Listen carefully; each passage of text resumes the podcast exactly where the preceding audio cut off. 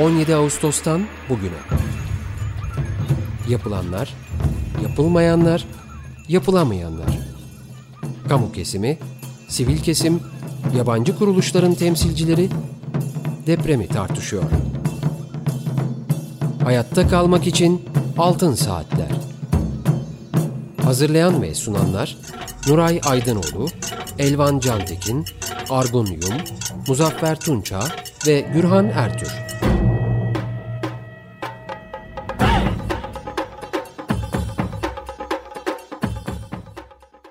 Açık Radyo'da Altın Saatler programını dinleyeceksiniz. Bugünkü programı Mehmet Nuray Aydınoğlu, Argun Yum, Elvan Cantekin, Muzaffer Tunça ve ben Gürhan Ertür birlikte sunuyoruz. Programın kaydını ise Selahattin Çolak arkadaşımız gerçekleştiriyor. Telefon numaramız alan kodu 212 343 40 40. Elektronik posta adresimiz açıkradyo.com.tr Altın Saatler programlarının ses kayıtlarını Açık Radyo'nun internet adresinde podcast bölümünde dinlemeniz mümkün. Bugünkü programımızın destekçisi Mine Volley'e çok teşekkür ediyoruz. Efendim bugün konuğumuz Profesör Doktor Derin Orhon hocamız. Merhabalar Derin hocam, hoş geldiniz programımıza. Merhabalar efendim, tekrar buluşmak çok güzel. Sağ olun, bizim için de öyle. Evet, programımızın konusu ise ülkemizde çevrenin hazin yolculuğu, Quo Vadis.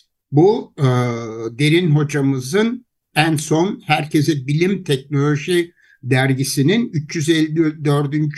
sayısında 12 Ocak 2023'te yayınlamış olduğu son makalesi.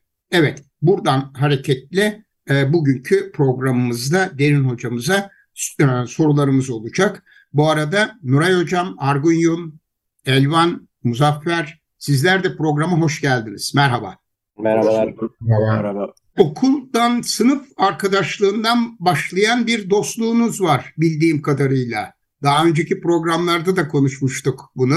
Onun için ilk sözü e, sizden rica ediyorum. Buyurun. Memnuniyetle ama çok zorlar beni yani onun için korkuyorum. Biz yardımcı oluruz Derin Hocam size. Evet teşekkür ederim.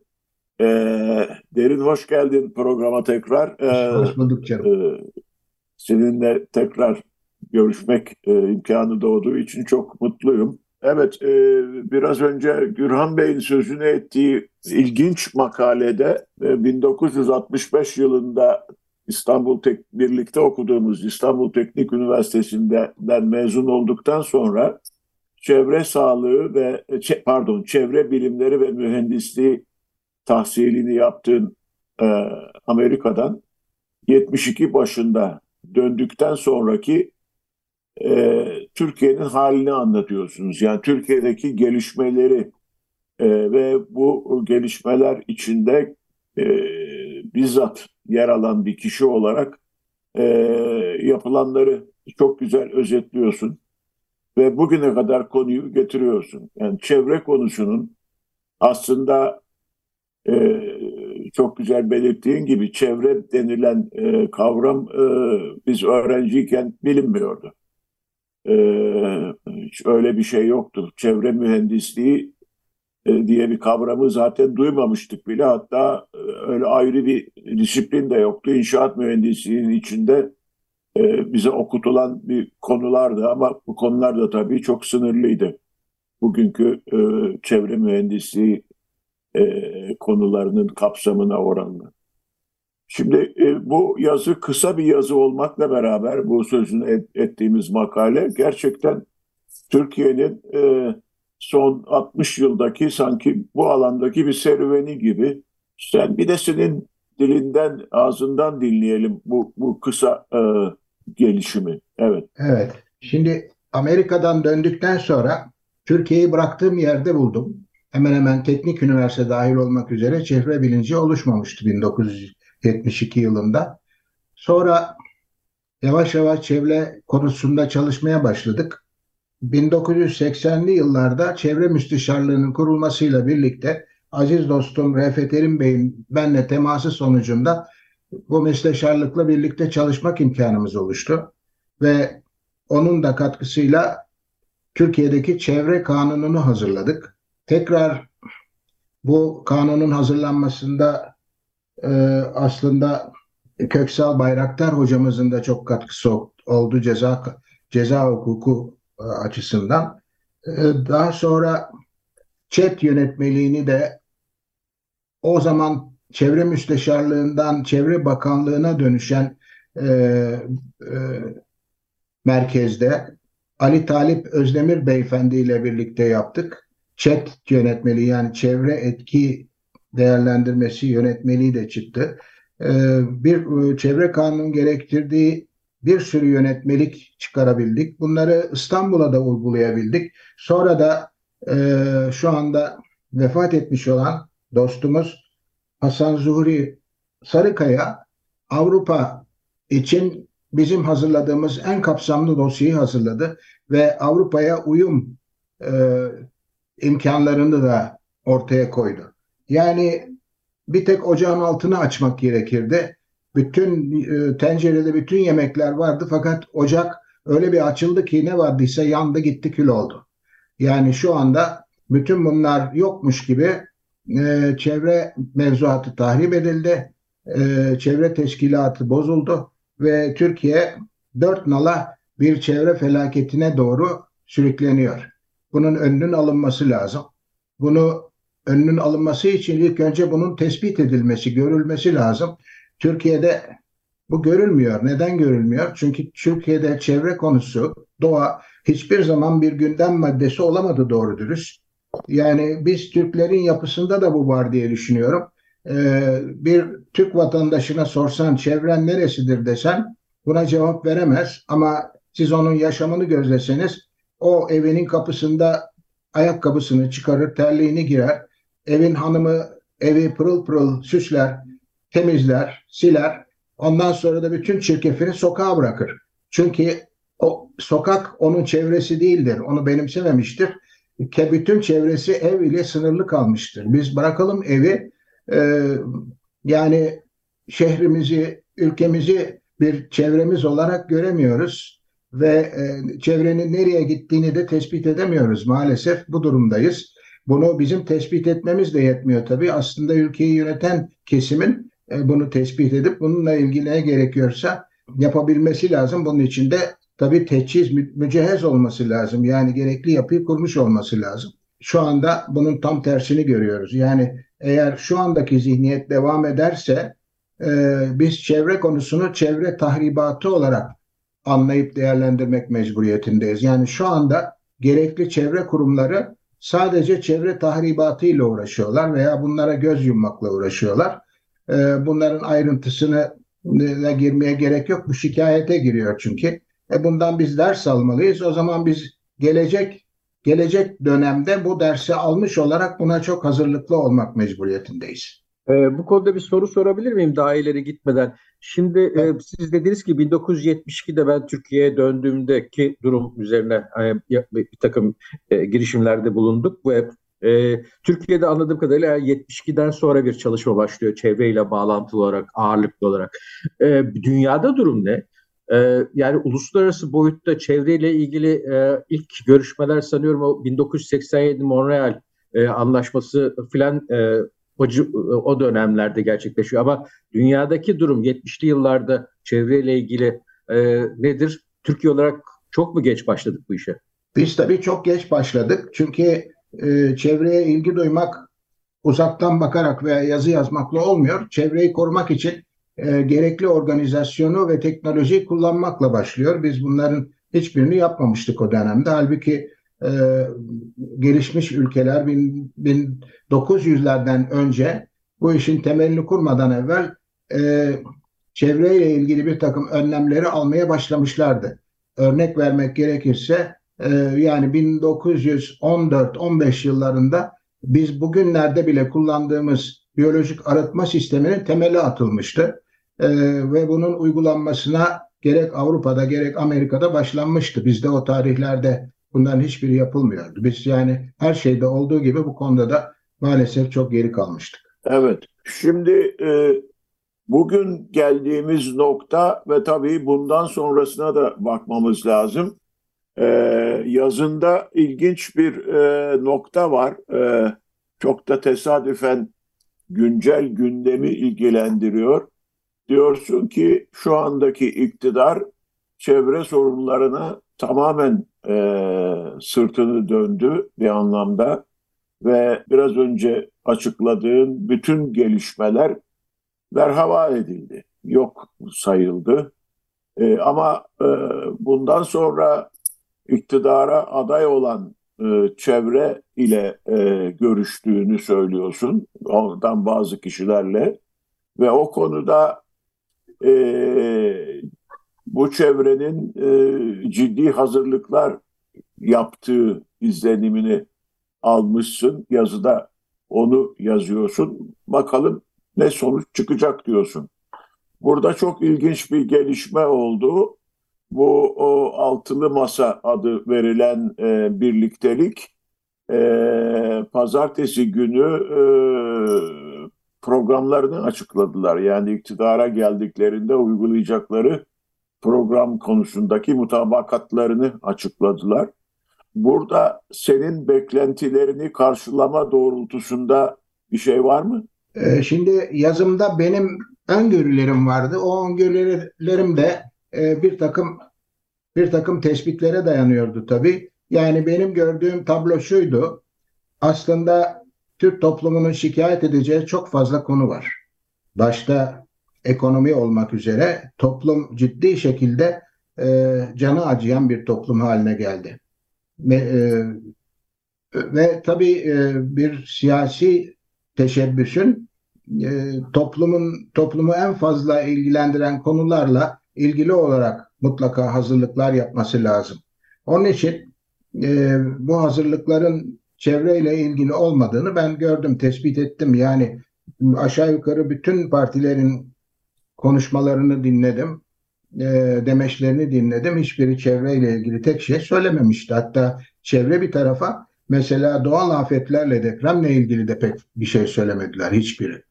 E, son son dakikalara kadar. Ondan sonra yayın organlarına baktığımız zaman e, gerek sözlü olsun gerek yazılı olsun e, bunların hiçbirinde de çevreyle ilgili bir bir e, bir kıpırdanma yok. Yani bugün en fazla okunan gazetelere bakalım. Mesela bir çevre e, şeysi yok, köşesi yok. Çevreyle ilgili e, ciddi bir yazı yazılmıyor.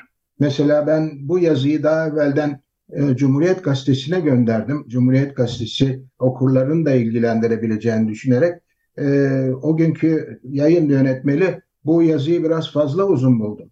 Neden dedim bu bir makaledir. E dedi biz makaleleri 300 kelimeyle sınırlıyoruz. Bu yaklaşık 700-800 kelime onun için bizim sınırlarımızı aşar dedi.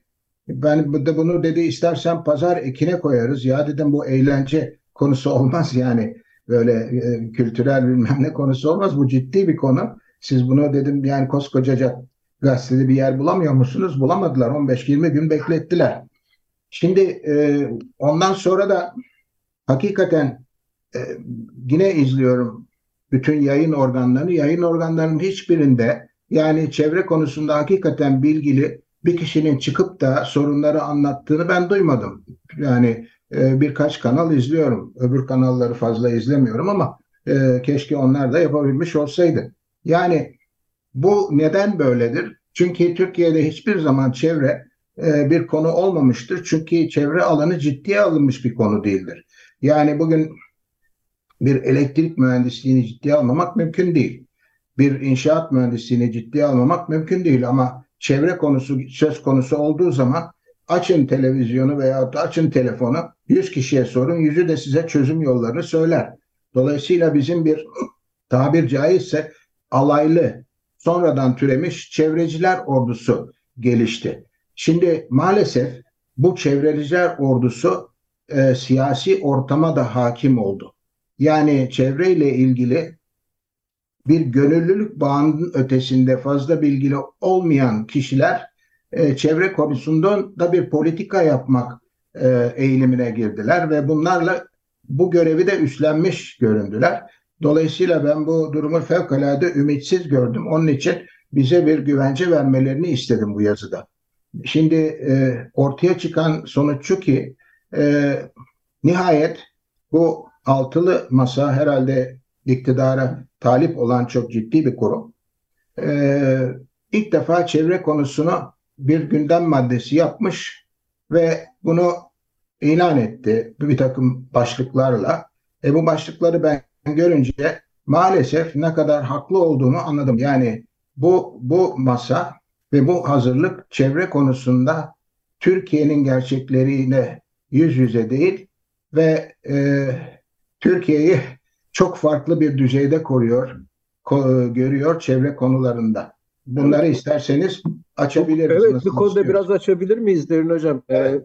yani şimdi gönüllülük dediğiniz hani çevre e, konusunda esasında şu anda e, kamuoyunda e, ön planda olanlar bu gönüllüler ve o gönüllülerin yaptıkları eylemler hiç olmazsa belli bir farkındalık yarattıklarına inanıyorum ben onun. O, onun ötesinde sizin e, bu e, yaklaşımınızdaki e, e, öneriniz ne ve bu e, altılı masanın e, getirdikleriyle sizin önerileriniz arasındaki e, farklılıkları biraz e, daha bize açıklar mısınız?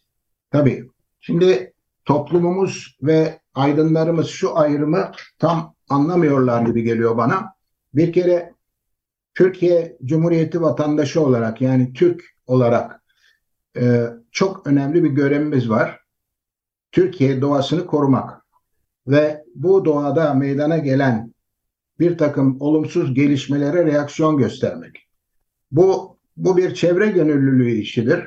Tabii ki bu konuda bütün sizin saydığınız bütün bütün sivil toplum kuruluşlarının, üniversitelerin, sade vatandaşın e, çok önemli görevleri var. Yani bunlar herhangi bir konuyu e, yetkililere anlatmak için e, çok önemli bir vasıtadır ve başka konularda olduğu gibi bu konularda da bir şeyler yapıyorlar. Ama bu bunu kastetmiyorum ben. Bu bir çevrecilik değil. Çevreyi sevmek bir bir fazilettir. Bu fazilete sahip kişiler diyorum. Ama toplumun şunu idrak etmesi lazım. Daha ziyade toplumu yönetmeye hazırlanan kesimin, siyasi kesimin şunu idrak etmesi lazım. Ee, yani bir bir jeoloji, bir inşaat teknolojisi, bir makine teknolojisi ne kadar bilime ve teknolojiye dayanıyorsa çevreyi korumak da o kadar ve hatta daha fazla karmaşık bir bilim ve teknoloji altyapısına sahip olmaktır. Dolayısıyla sadece bu bilim ve teknolojiyi anlamak da yeterli değildir. Bunu uygulayacak yönetim biçimini de doğru kurmak gerekir. Yani e, çevre kalite yönetimini ve çevre bilim ve teknolojisini doğru kullanabilmek gerekir. Ha bunun için bu sizinle birlikte tartıştığımız ilk ilk grup yeterli değildir tabii. O, en fazla sorunu tespit eder, işaret eder.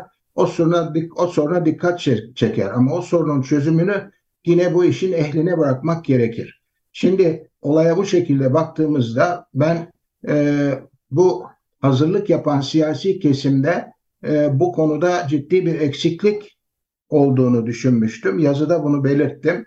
Neden bunu belirttim? Çünkü ben hakikaten şu anda yani yaşı kullanmak doğru değil ama e, başka sıfatları kendime kullanmayı uygun bulmuyorum. En yaşlı çevreci olduğumu ve mektepli çevreci olduğumu düşünüyorum. Dolayısıyla eğer gerekli katkıları kullanabilmiş olsalardı bu katkıların nereden geldiğini ben hemen kestirebilirdim. Çünkü Türkiye'deki bütün çevre hareketlerini ve hakiki çevrecileri tanıyorum teker teker ve dallarıyla tanıyorum. Bunların hiçbirini kullanmadılar. Kullanmamışlar ve maalesef bu hazırlıklarına yansıdı. Size bir örnek vermeme müsaade eder misiniz acaba? Lütfen, Evet, lütfen. Lütfen. Evet. Yani bilmiyorum bir parti adı vermek doğru olur mu veya olmaz mı? Olabilir. Hiç Olabilir. sakıncası yok. Ben tabii e, partilerin hazırlıklarını da e, sıkılmamak şartıyla çünkü sürekli şikayet dinlemek ve neler yapılacağını tam anlamamak insanı sıkıyor bir noktadan sonra ve güvenini sarsıyor. Partilerin neler yaptıklarına baktım ve beni açık söylemek gerekirse e, Deva Partisi e, çok dikkatimi çekti. Sadece çevre konusundaki hazırlıklarıyla değil fakat bütün konulardaki çok kapsamlı gördüğüm hazırlıklarla dikkatimi çekti. Yani e, bir dizi eylem planları hazırlanmıştı biliyorsunuz. o eylem planları içinde de gördüm ki şu belki resmini de şöyle gösterebilirim. Ee, bir e, çevre eylem planı hazırlanmış. Ve tabii buna ben çok sevindim. Ee, çok kapsamlı bir yani kapsamlı derken sayfası bol bir plan. İçinde resmi de bol.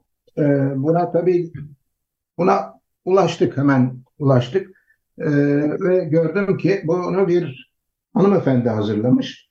İsmi de Evrim Rizvanoğlu hanımefendi. Şimdi bunu incelediğim zaman kendisinin bu konuyu ne kadar dikkatle ve hevesle hazırlamış olduğunu gördüm. Fakat maalesef içeriği bakımından Türkiye'nin gerçekleriyle pek örtüşmüyordu. Dedim hiç olmazsa kendisiyle tanışayım. Aslında bunun tersine yön e, olması gerekir tabii. Yani bu işi hazırlayacak kişi bu işin uzmanlarına ulaşıp öyle hazırlamalıdır ama Türkiye'de böyle olmuyor tabii yani. E, dünyada böyle oluyor da. Ben kendisini aramak istedim. Partiden aradım kendisine.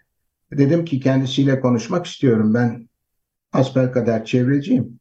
Yani bir hazırlık yapmış bu, bu, bu konuda eğer benimle görüşmek isterse çok mutlu olurum dedim. Ee, birkaç gün sonra beni bir telefon bir telefon geldi çift merkezden, Deva Partisi merkezinden. Ama ses bir hanım sesi değildi. Bir bey arıyordu beni. Kendisi e, e, Evrim Hanım'ın yardımcısı olduğunu söyledi. Ve beni bir 10 dakika 15 dakika kadar e, kendi üslubuyla gayet nazik teste tabi tuttu. Anladığım kadarıyla ben o testi geçemedim. Yani günün e, tabiriyle, kullanılan tabiriyle yani yazılıda başarılı oldum ama sözlü mülakatta çaktım.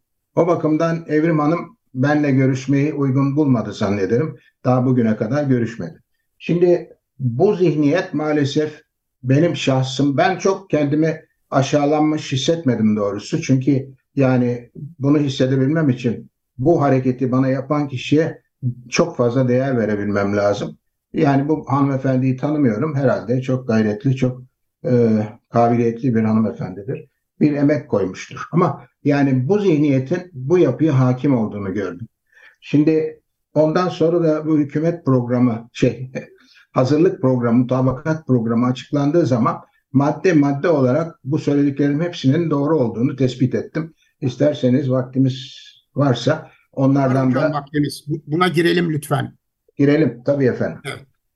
Şimdi önümde bütün maddeler ve işaretlediğim maddeler var. Şimdi bu maddelerdeki benim genel görüşüm şu. Bu, bu maddeyi hazırlayanlar, hazırlayan grup, bu madde üzerinde aslında Selin Sayın Selin Sayek Böke Hanım'ın da e, sanayi devrimini konuşurken bir takım e, söz, söylemlerini dinlemiştim. E, demek ki bu grupta hakim görüş şu. Türkiye benim anlamadığım bir şekilde çevre konusunda bir 60-70 senelik bir sıçrama yapmış. Yani Star Trek'in yöntemiyle ışınlanmış ileriye doğru ve fevkalade farklı bir düzeye oturmuş. Öyle bir düzey olmuş ki bu özellikle Cumhuriyet Halk Partisi'nin hizmet aldığı galiba Rif, Rifkin'de değil mi? Yanlış ismini hatırlamıyorsam bir genel danışmanı vardı. Jeremy Rifkin miydi ismi? Şu anda tam hatırlayamadım. O da ilk konuşmasını e, karbon ve karbon deşarjları ve e, iklim değişikliği üzerine yapmıştı. Şu anda bu 60 senelik 70 senelik sıçrama sonucunda Türkiye'nin bütün sorunları öyle görünüyor ki yani biz karbon deşarjlarını, karbon emisyonlarını Avrupa düzeyinde halledersek Türkiye'nin çevre sorunları çözülecek. Arada hiçbir sorun yok. Yani bizim bizim Marmara kirlenmesi sorunumuz yok. Simsiyah akan nehirlerimiz bir sorun teşkil etmiyor. Arıtma yapmayan endüstrilerimiz bir sorun teşkil etmiyor.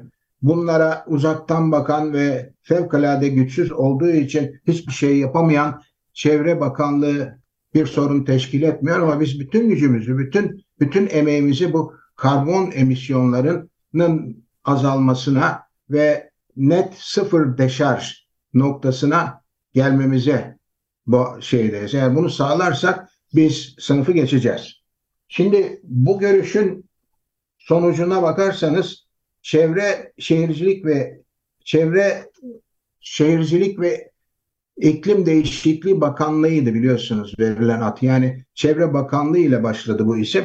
Ondan sonra onun yerine bir şehircilik kondu. Ondan sonra da bir iklim değişikliği kondu. Şu andaki Ucube Bakanlığı'nın adı bu şekilde uzadı. Şimdi bu bu alışkanlığa bu yeni grubunda benzer bir şekilde devam etme isteği olduğunu görüyorum. Çevre hiçbir zaman tek başına bir bir unsur olamıyor anladığım kadarıyla. Şimdiki bakanlığın ismi de yanlış okumayayım. İklim, Çevre ve Orman Bakanlığı olmuş. Şimdi hangisi daha kötü dersem bence bu ikincisi daha kötü. Çünkü bir takım temel temel unsurları kapsamıyor. Yani bunlarla ilgili bir bilgi birikimini bana yansıtmıyor. Yani iklim sanki çevrenin bir parçası değilmiş gibi madem ki iklim bizim yaptığımız faaliyetlerden bir değişikliğe uğrayabilecek o zaman bu faaliyetlerle biz iklimi değiştiriyoruz. Yani kara yüzeyinde kaldıkça faaliyetlerimiz çevre oluyor. Bizim kullandığımız atmosfere çıktığı zaman bu bizim çevremiz olmuyor. Bir kere bu grubun çevre tanımı fevkalade yanlış. Bu bir. İkincisi bu çevre bilimini tamamen ihmal eden bir yaklaşım. Çünkü bilinmesi gerekir ki orman orman konusu şu anda ayrı bir bilim konusu. Yani şu anda tek, e, Türkiye'de sayabildiğim kadarıyla 10-15 civarında orman fakültesi var. O fakültede bunun bilimini üzerinde çalışan, bir derece alan, yayın yapan bilim bilim e, e, öğretim üyelerimiz var, bilim adamlarımız var. Dolayısıyla bunun da açıkçası çevreyle ilgisi fevkalade sekonder, fevkalade yan planda kalıyor.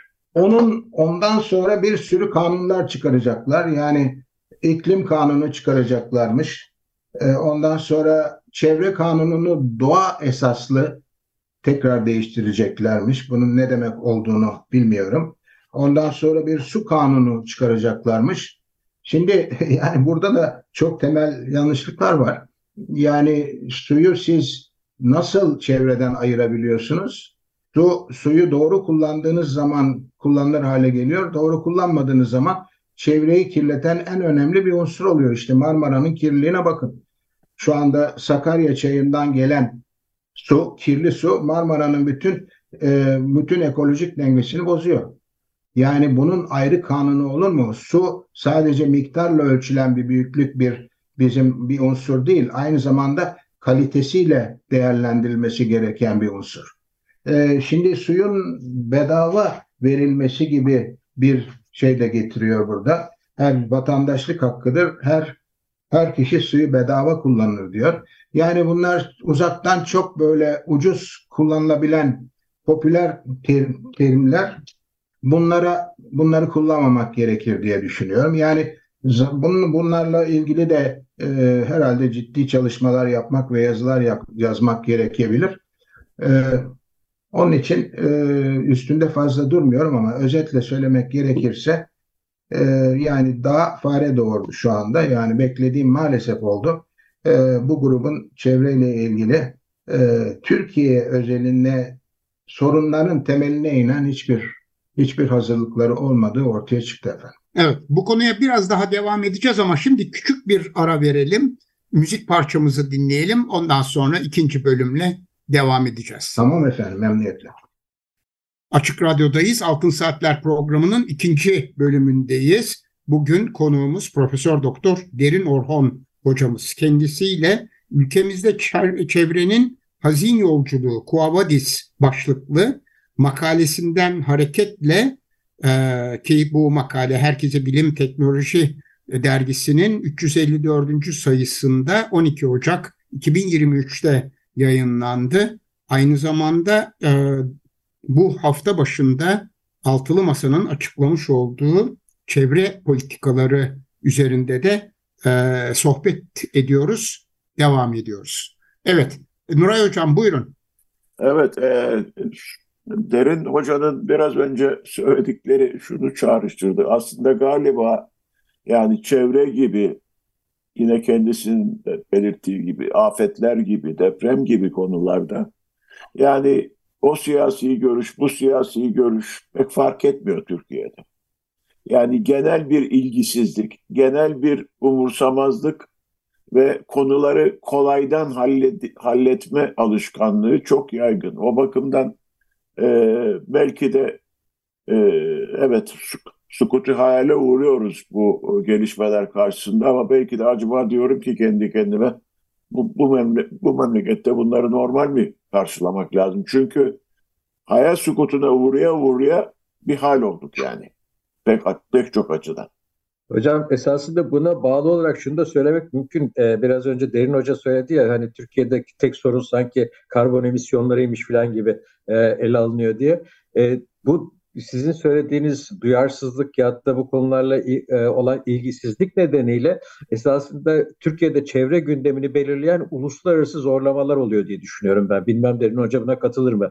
Yani işte bu küresel ısınma, e, iklim değişikliği falan üzerine e, son zamanlarda çok fazla küresel anlamda bir şey var, ilgi var. O da bu işte politikalarla ilgili e, çalışan kişileri de e, yönlendiriyor diye düşünüyorum. Bir kendi içimizde bir gündem yaratamıyoruz. E, bilmem Derin Hoca katılır mı buna? Şimdi efendim konuştuklarımızdan tabii şunu anlamak lazım. İklim değişikliği bütün dünyamızı tehdit eden bir vakadır. Bunun etkilerini ülkemiz de zaten çekiyor. Halen şu anda bir kuraklığın içindeyiz mesela. Ve bununla ilgili bir şeyler yapmak lazım. Benim konuşmamdan şu anlaşılırsa bu yanlış olur. İklim değişikliği ihmal edilecek bir konu değildir tabii ve bu şekilde gündeme gelmiş olmasını memnuniyetle karşılamak gerekir. Fakat aynı şekilde Türkiye'nin çevre sorunlarının bunu dahil etmenin faydaları yanında Türkiye'nin çevre sorunlarını düzgün teşhis etmek ve çözümleri aramak da en az o kadar veya çok çok daha önemli bir konudur. Bunu da tespit ve teşhis etmek gerekir. Yani bu grubun bunu bundan çok uzak olduğunu görüyoruz.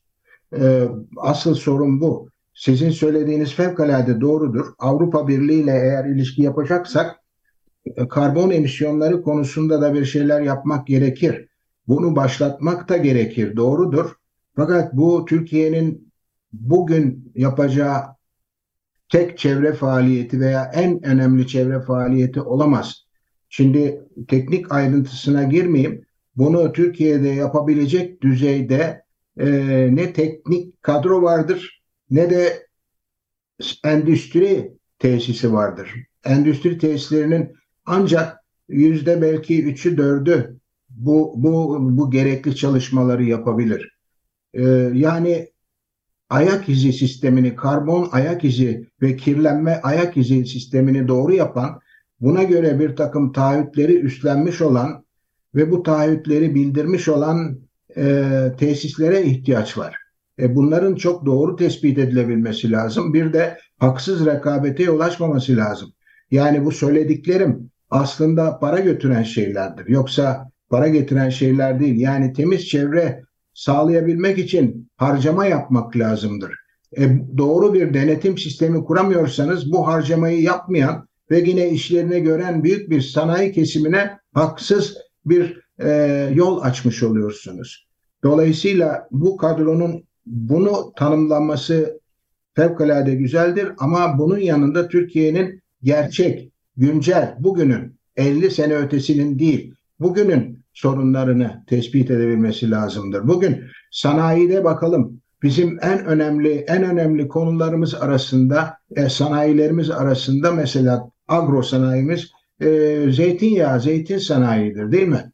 Türkiye'deki bütün zeytinyağı tesislerinde bir tek arıtma tesisi yoktur. Çünkü fevkalade zordur, uygulanamıyor. Çünkü hükümet bu konuda gerekli destekleri vermediği için doğru teknolojiler veya doğru yaklaşımlar uygulanmıyor. Peki bunlar biliniyor mu? Ben bu konuda en az 10 tane uluslararası e, bilimsel makale yazdığımı hatırlıyorum. Kimse okumuyor ki. Okusa da anlamıyor. Zaten bizim bizim aydınlarımız bu konuda çalışan aydınlarımız ümmidir. Ümmiyi de doğru anlamak lazım. Ben ümmiyi bizim akademik akademik teşkilat için kullanıyorum genellikle. Bunlar mükemmelen okuma yazma bilir. Fakat bu alışkanlıklarını çoktan kaybetmişlerdir. Ne okurlar ne doğru dürüst bir şey yazarlar. İşte bizim bizim e, aydın kesimimiz böyledir. Şimdi o bakımdan biz son, çevre sorunlarını güncel olarak ayağa yere basar şekilde doğru tespit etmeliyiz ve bu tespitlerimize uygun bir takım şeyler yapmalıyız. Şu anda can çekişen bir takım doğa parçalarımız var veya tahrip olmuş doğa parçalarımız var. Örneklerini birlikte yaşayalım. Mesela Kaz Dağları'na bakalım. İşte Karadeniz'de İkizdere'de tahrip olunan orman alanlarına bakalım. Şu Gorş sahasının yok edilmesine bakalım. E, sit alanlarında e, cennet koyu ve benzeri yerlerde imar durumu verilmesine bakalım. Yani saymakla bitmez. Bunlar için de ben yazımda da bir referans verdim. O referans ve benzer çalışmaları okumak gerekir. Yani şu anda Marmara Denizi'ne bir çare bulamayan e, bir yaklaşım başka bir şey yapmasına gerek yok. Yani başka şeyler yaparken Marmara gidecek. Dolayısıyla bütün ağırlığı buraya vermesi lazım. Bunun yanında başka şeyler yapmaması anlamına gelmez. Onun için bir çevre çevre birimini kurun. Çevre bakanlığı olsun. Adı bunun çevre olsun. Çevrenin içine iklim de girer, o da girer, bu da girer ama orman girmez. Orman başka bir konudur. Tarım da girmez. Tarım da başka bir konudur. Yani bu işleri doğru ayarlamak lazım. Ben e, demincek bir hata yaptığımı da fark ettim. Müsaadenizle onu düzelteyim. Marmara'ya bir akarsuyun etkisinden bahsetmiştim. O tabii Susurluk olacaktı. Sakarya, Sakarya çok uzağımızda ama onun bile eğer su almak mecburiyetinde kalırsak onun bile kirlilik düzeyinden İstanbul'un etkilenebileceğini söylemek lazım. Buyurun evet, efendim. Çok çok teşekkürler hocam. Siz aslında yazınızda e, meselenin e, ihmalinin sadece e, içinde bulunduğumuz dönemde değil, geçmişten e, başladığını e, çok net ifade ediyorsunuz ve bu konuda da, da karşılaştığınız örnekler e, veriyorsunuz e, ve anladığım kadarıyla hala bazı randevuları bekliyorsunuz. Söz verilmiş olan randevuları bekliyorsunuz. Yok, yok. Evet. E, e, ama e, maalesef e, siyasilerin e, çevre konusundaki yaklaşımları böyle. Şimdi Muzaffer Tuncağ'ın bir sorusu var. Onu evet. alalım. Ee, hocam bu e, Yalova ve İzmit Körfezi pardon e, ve Marmara'da havadan bir kontrol başladığı e, haberi çıktı. Bu ne kadar doğrudur bu haber? Bir de tabii şunu anlatmanızı dilerim. Yazınızda o da var. Gazi'nin, Gazi Mustafa Kemal Atatürk'ün Yalova'da yaptığı çevre müdahalesinin ödül verilmesini talep ediyorsunuz yazınızda. Ondan da söz ederseniz çok sevinirim. Evet. Şimdi bir kere sorunuz için çok teşekkür ederim. Benim için hayati bir önem taşıyor. Ee, ama e, sorunuzun ilk kısmını hemen çabucak geçeyim. Ee, yani bir takım deşarjların, kaçak deşarjların tespit edilebilmesi için belki bu havadan havadan tespitler bir ölçüde yararlı olabilir ama gerekli olan bu değil. Gere, gerekli olan bir takım çalışmaların yapılmış olması. Şimdi Çevre Bakanlığı bu konudan o kadar uzak ki e, yani bir taraftan İstanbul'dan Karadeniz'in ölü bölgesine akan e, Boğaz'daki deşarjlara ileri arıtma uygulatmak istiyor. Adalar gibi 2000-3000 kişilik nüfusu olan bir yere ileri arıtma yaptırmak istiyor. Ama Sakarya şey yine aynı hata e, Susurluk çayından gelen e, tarımsal kirlilik ve azot fosfor yükleriyle ilgili hiçbir çalışma yaptırmamış.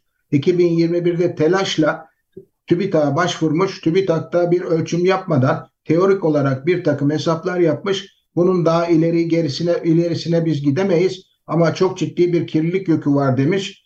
E, yani İstanbul'un verdiği kirlilik yükünden daha fazla büyük. Bunu bunu daha araştırmamış, araştırmıyor. Ergene'de bir takım arıtmalar yapmış. Oradan çok ciddi deşarjlar var. Bunları araştırmıyor. Yani ben şikayet olarak bunları söylemiyorum. Durum tespiti olarak yani devir teslim eğer uygulanacak ise işte teslim olan malzeme bu.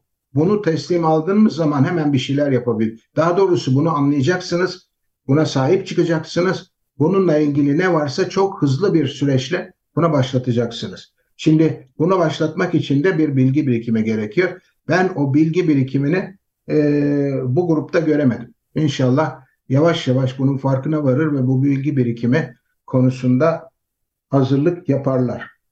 İkincisi hiçbir zaman sağ olun e, az Erhan Bey de bahsetti. Bil, Türkiye'de bilim adamlarının çok enteresan bir rolü var. Kendilerine hiçbir müracaat edilmemiş olduğu halde bazı işleri kendilerine vazife addediyorlar. Yani belki televizyonlara, işte radyolara veyahut da bir yerlere çıkmak e, kendilerini tatmin ediyordur. Ama aslında bu işin tersine çalışması lazım. Dünyanın hiçbir tarafında bilim adamı e, herkesin yanına gitmez. E, bilim adamına ihtiyaç duyulduğu zaman ona ona gelinir ya onun desteği talep olunur. Türkiye'de maalesef böyle bir şey yok. E, yani biz Kanal İstanbul çalışmasında Sayın Nuray Hocam'la birlikte çalışmak mutluluğuna eriştik. Şimdi Nuray Hocam gibi bir değer Kanal İstanbul'un zemin yapısı ve taşıyıcı gücüyle ilgili bir çalışma için çağrılmış olsaydı yine bu adamlar Kanal İstanbul'u yapalım diyeceklerdi ama ellerinde öyle bir rapor olacaktı ki o rapor çıktığı zaman bunlar perişan olacaklar. Onun için bu bilim adamları gerektiği yerlerde kullanılmıyorlar Türkiye'de ve buna ben alışım. Biz ben ben ben e, yani Türkiye'de bu işi çoktan beridir bıraktım. Allah'tan İstanbul şu anda ümit veriyor. İstanbul'u muhafaza etmek ve sarılmak gerekiyor diye düşünüyorum. Şimdi efendim ikinci konu benim için fevkalade önem taşıyan bir konudur.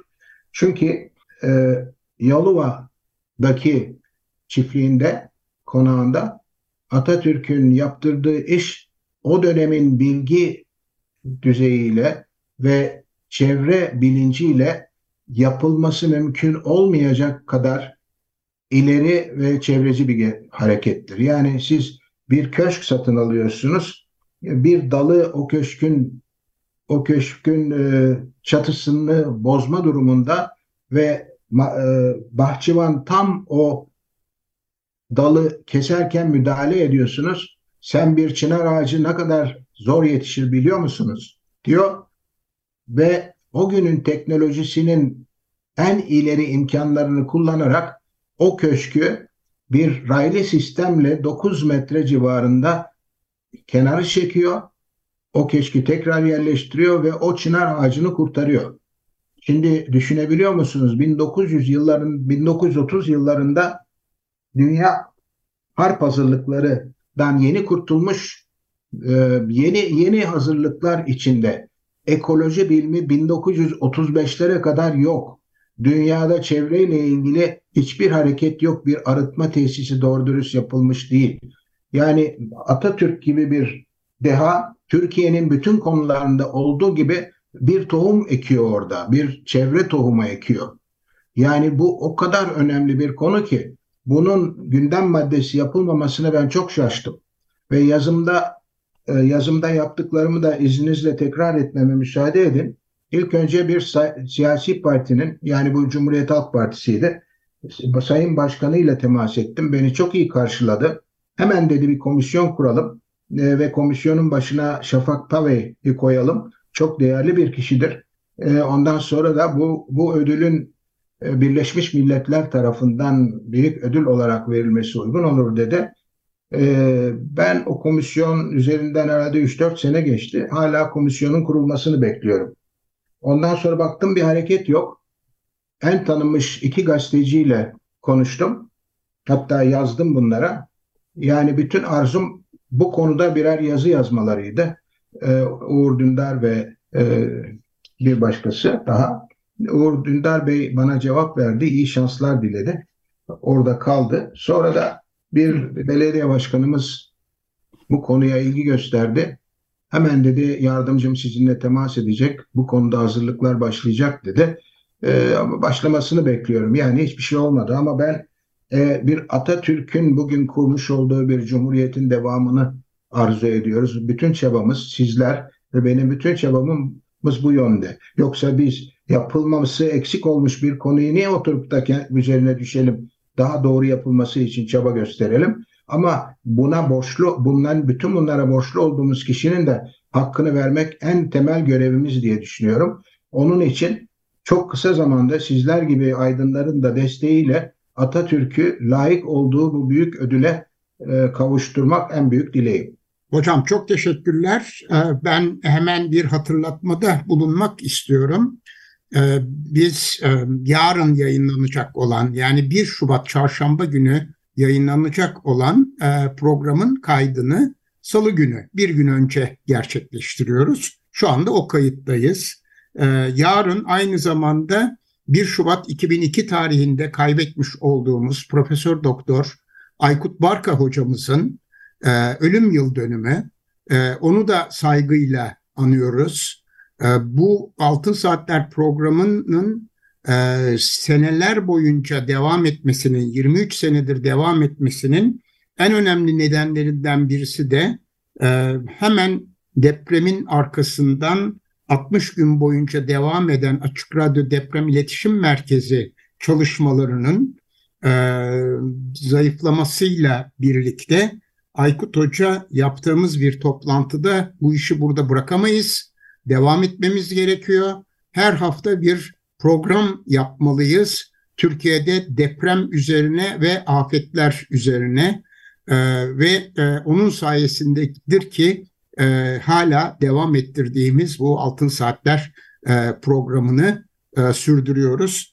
E, onu da e, hem belirtmek istedim hem de dediğim gibi Aykut hocamızı e, saygıyla e, andığımızı e, belirtmek istedim hocam. Nurlar içinde yatsın efendim. Çok büyük hizmetleri olmuş bir bilim adamımızdır. Evet. Belki Nuray Hoca'nın da bu konuda söylemek isteyeceği e, bir şey vardır. Evet, Ay Aykut Barka gerçekten çok genç yaşta çok ani olarak kaybettiğimiz çok büyük bir değerdi. Bilimsel yetkinliği e, yanında e, deprem konusunu doğru biçimde halka aktarma konusunda çok önemli işler yaptı. Maalesef ömrü vefa etmedi. Çok daha iyi işler yapabilirdi. E, ben Aykut Barka'yla e, birkaç aktivitede birlikte oldum. Ondan çok büyük mutluluk duymuşumdur. Çok iyi bir arkadaşımızdı. E, saygıyla anıyorum. Evet, özellikle de milletvekilleriyle, İstanbul milletvekilleriyle yapılan iki tane toplantıyı e, yakından izlemiştim. Çok hatırlıyorum hocam. Evet, Bugünkü evet. derin hocamızla da konuştuğumuz siyasilerin yaklaşımı e, konusunda da e, önemli örneklerdi e, orada e, gerçekleşenler. Evet, çok çok benziyor. Derinin anlattıklarına çok benziyor Değil mi? gerçekten. Evet. Derin Hocam çok teşekkür ederiz size. Sağ olunuz. Makalenizi ben tekrarlamak istiyorum ilgilenen e, dinleyicilerimiz için. E, Herkese Bilim Teknoloji Dergisi'nin 354. sayısında yayınlandı. 12 Ocak 2023 tarihinde. Herkese Bilim Teknoloji Dergisi e, zaman geçtikten sonra eski sayılarının makalelerini e, internette de yayınlıyor. E, hemen sitesinden ulaşmak mümkün. Makalenin ismi ülkemizde çevrenin hazin yolculuğu Kuhavadis. Evet, tekrar tekrar teşekkürler hocam.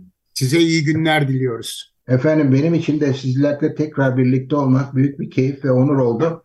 Ee, başarılar diliyorum. Sağ olun efendim. Teşekkür ederim. Evet efendim. 8 Şubat çarşamba günü yeni bir Altın Saatler programında buluşmak dileğiyle hoşçakalın. Hoşçakalın. Hoşçakalın. Hoşçakalın. Hoşçakalın.